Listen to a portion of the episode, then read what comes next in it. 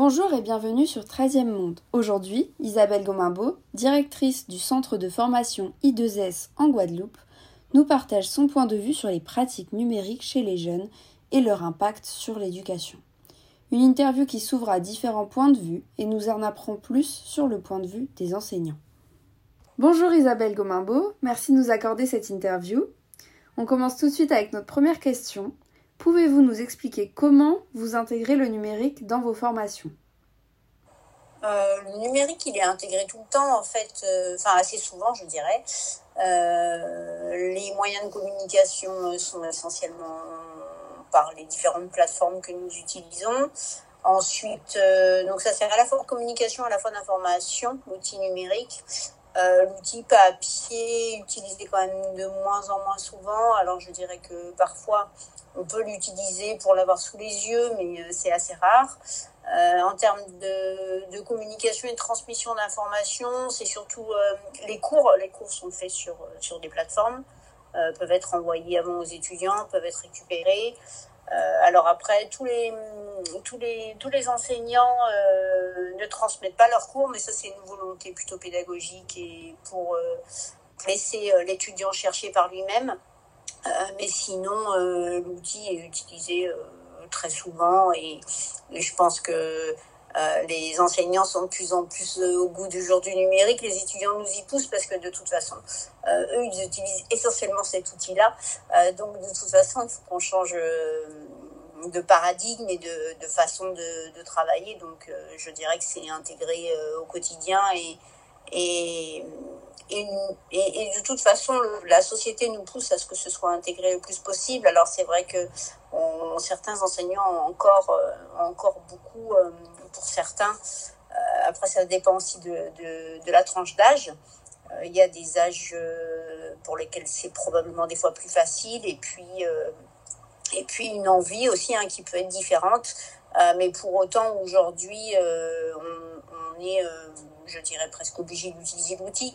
Et il est quand même bien plus facile euh, en termes euh, de communication et d'échange avec les étudiants. Donc pensez-vous que les pratiques numériques soient indispensables à la formation des jeunes aujourd'hui? Alors, indispensable, je ne sais pas si, si, le terme, euh, j'emploierais le terme d'indispensable, pour autant c'est très important, il me semble, puisqu'on est sur sur, euh, sur des jeunes qui, qui, ont besoin de cet outil numérique et ils ont besoin de rapidité et d'avoir euh, l'information assez rapidement. Euh, donc je, je, pense que c'est un outil qui est, oui, très important aujourd'hui. Après, il faut bien l'utiliser.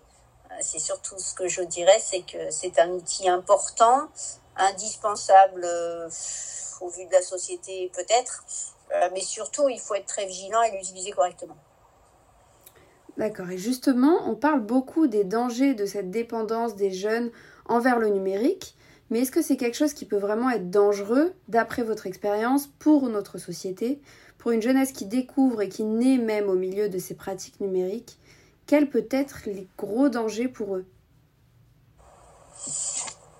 Alors, je pense qu'il y a un âge pour tout. Après, ça dépend euh, de l'âge à laquelle on est confronté au numérique. Après, dans le cadre de mon activité et dans le cadre euh, de la, notamment de la formation et des étudiants qui sont à la recherche d'informations, euh, alors, je ne parlerai pas de danger, mais je parlerai. Alors, il peut y avoir danger quand la, la recherche d'informations n'est pas, est pas sécurisée, n'est pas sécure. il faut surtout s'assurer de la véracité de ce qu'on va trouver. Euh, parce que le risque, c'est effectivement de transmettre une information fausse et le danger, c'est euh, bah, ce qu'on entend souvent, les fake news, euh, mhm. des informations erronées. Donc je dirais plutôt que le danger, il est en termes de, d'informations erronées, il est en termes de transmission d'informations erronées et du coup ça peut aller assez vite. Et ça peut aller effectivement jusqu'à des fausses informations qui peuvent mettre en danger, euh, du coup, peut-être la réputation de certaines personnes ou, euh, ou surtout euh, aller créer des informations qui sont pas du tout exactes. Et quand on, quand on recherche des informations et qu'après on les retranscrit, c'est ça qui pourrait être dangereux. Après, le danger du numérique, il peut être sur, l'addiction. mais l'addiction, on passe à un niveau, je dirais, supérieur. donc après, il faut avoir un équilibre en toute chose et, je pense que on, peut être capable d'avoir un équilibre. après, il y a des choses qui vont très très loin. Il y a des personnes qui vivent qu'avec le numérique. Je ne sais pas si c'est un danger. Après, euh, pour moi, il est important euh, d'avoir un minimum de socialisation. Euh, maintenant, chacun voit les choses peut-être de manière différente et je ne sais pas si, si on peut considérer que c'est un danger, mais je pense qu'il faut probablement faire attention.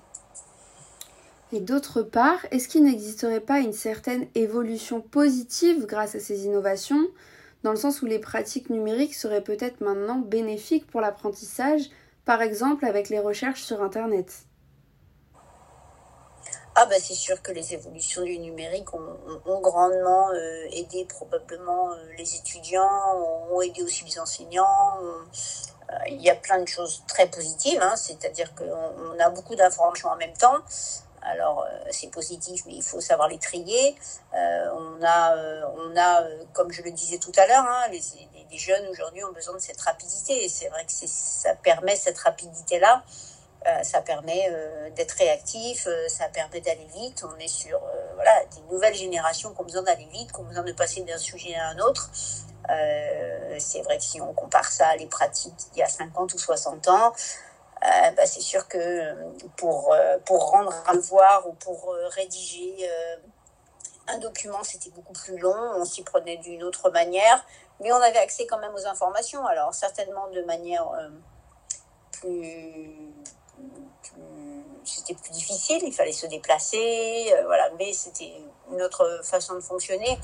Après, je pense que c'est bénéfique parce que effectivement, on, peut avoir accès probablement plus facilement des fois à l'information. Euh, on n'a pas besoin d'acheter un livre. Euh, alors après, il faut acheter un ordinateur, il faut acheter une tablette, mais bon, il y a quand même des des endroits où on peut avoir accès à cette culture euh, sans forcément euh, investir beaucoup d'argent. Et je pense que c'est peut-être plus facile euh, pour tout le monde, même si hein, il reste effectivement une catégorie de la population pour laquelle c'est plus compliqué. mais je pense que c'est positif. Moi, je pense que j'ai plutôt un avis plutôt favorable sur l'utilisation du numérique aujourd'hui. Bien écoutez, merci beaucoup. Je vous en prie. C'était l'interview d'Isabelle Gomimbeau, présentée par Laure Lagrange. À bientôt sur 13e Monde.